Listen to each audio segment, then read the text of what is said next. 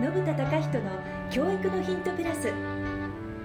ポッドキャスト信田隆人の教育のヒントプラスは成績が伸びる勉強の仕組みやその作り方。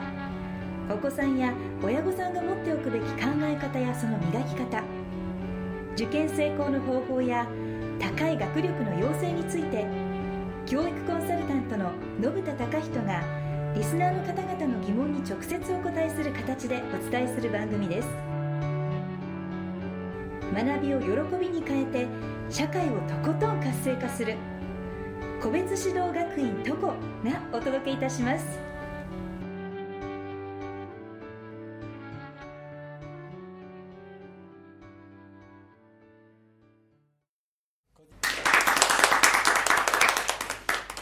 信田隆人の教育のヒントプラスベトナムコンシェルジュのリー・ホギです。信田隆人です。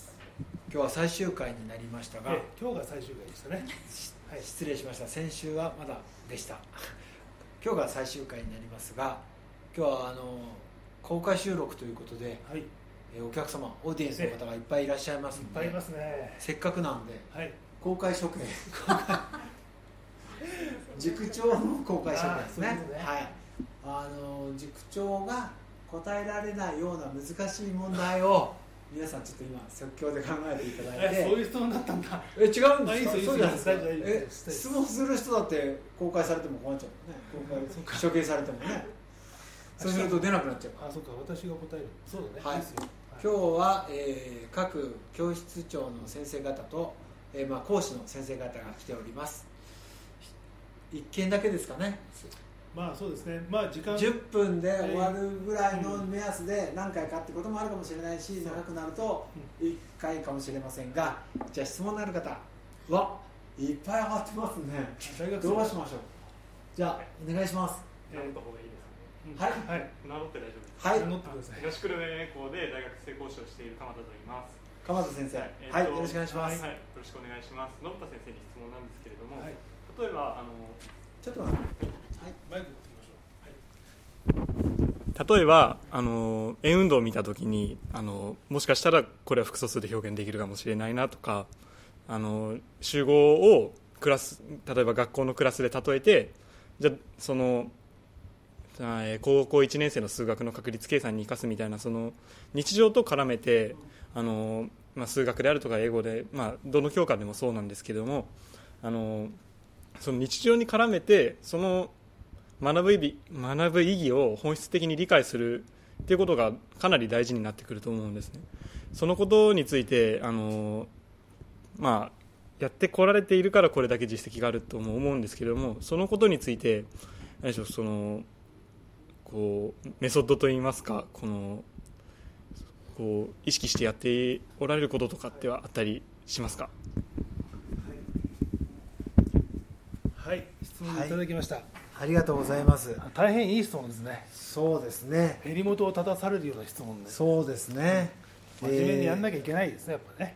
まあ物事を伝えたり教えたりするにあたって、日常に絡めて、えー本質を理解してもらうようにする心がけをしていますか、はいどうやってますかっていう質問ですかねそうですね。はい確かにねこうありがたいですよね。こういう質問してもらえるっていうのは素晴らしい。あ脳が回転するから。そうですね。そう。あります、うん、これね多分い一本これだけだと思うんだよね。これ本当にこれだけだと思うんだけど、おあのね質問がいっぱいもらえるかな、うん。ね、そのことをよく知ってるってことなんだよ。あー。うん。まあ確率なら確率のこと集合なら集合のことをうん。よく理解してそ教えてう、いるか、例えば教える方も教科書読んで、なんか表面的に知ってるだけとか公式を解説できるとかだったらそこまでいけないよね。そうでしょ？教える人が本当にそのことをよく理解してる知ってるとかさ深く知ってるとか自分もそういう経験があるとかってあったらそういうことって言わずにいられなくない？そうですね。そうでしょ？ああ、うん。そうか。言わずにいられいらないれない。自分を作ってるってことですね。そうなのその準備ができてるかどうかがポイント、で小中高って勉強ってだんだん抽象的になってくるよね数学とかだったら。この間も面談の時に小学校の時は具体的な数字だけど中学と文字が出てきて高校行くとさらにさ虚数とか出てくるじゃん、あんなの具体的じゃないよねはっきり言ってね。複素数とか言っても。でしょ？でもそれを本質的に理解そうそう。なんですよ。そうですよね。でそれ本質的に理解してたら言えるわけだよね。じゃないですか。そうですね。うん、中学から高校行って私は数学をすごい苦労したんだけどあの2次関数ってあるよね。Y これ x2 乗。プラス b まで教えてほしかったんだよね中学の時。そうですね。で b が0の場合だけなんだよって。はい。じゃん。その一言があればこ困んなかったっていうかさ。なんだ一部分だけの話なのねとあれがもう全てだと思っちゃったから2次関数って言ったら、あそう。とかっていうことだよ。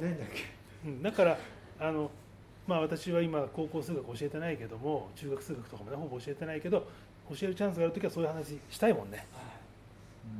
で私はここで苦労したんでみんなに言っとくけど実はこうなんだよって言って。そういうことでしょ？そううん、だからそういう意味でいくとさっき一生勉強って話もしたんだけども勉強し続けるってことでね、うん、塾のなんていうのかな。これ教職に就く人は誰でもそうなんだけれども毎年同じことを教えててもいいわけだよね嫌だよね。ね。私は嫌だ少なくとも。毎だってしかも毎年同じことを教えててもそれでいいわけなんだよ本当は。でもそれじゃ無価値というか自分の成長がないわけだから常に学び続けて新しい発見があったりあと自分も経験するいろいろ、ね、で大学生であの塾で講師やってお金稼げたらどっか旅行に行って経験するとかじゃないですか。そうそうそうそう、うん、大学生の時のことを思い返すと私は毎年ヨーロッパに行ってたんでね。塾講師で稼いだお金全部それに使ってた。はっきり言って。一番長い時で1ヶ月半ぐらい行っててさ。それで海外で見る日本の旗って違うんだなって思った。りしたのね。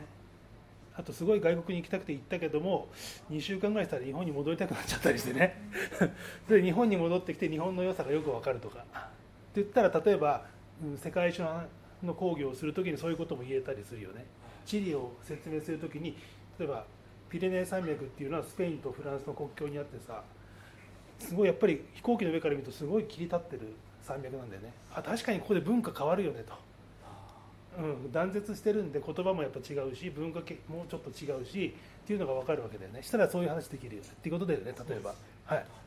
です。はい。勉強を続ける経験をするってことですね。はいどんどんいい先生になっていくよねそういうことやっていったら。うん。です。まとまりましたね、はい。素晴らしい。もう毎回毎回素晴らしいんですが、はい。まあ今日も後でまた聞き直そうと思います。ありがとうございました。ありがとうございました。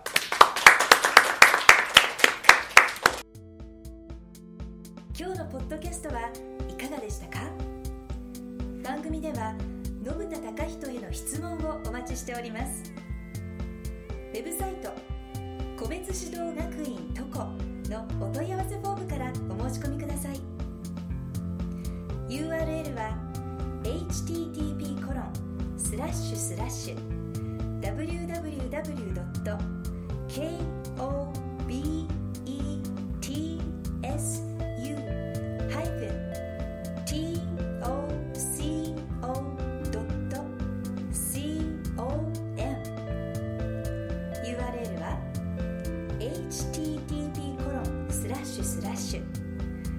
www. 個別 -toco.com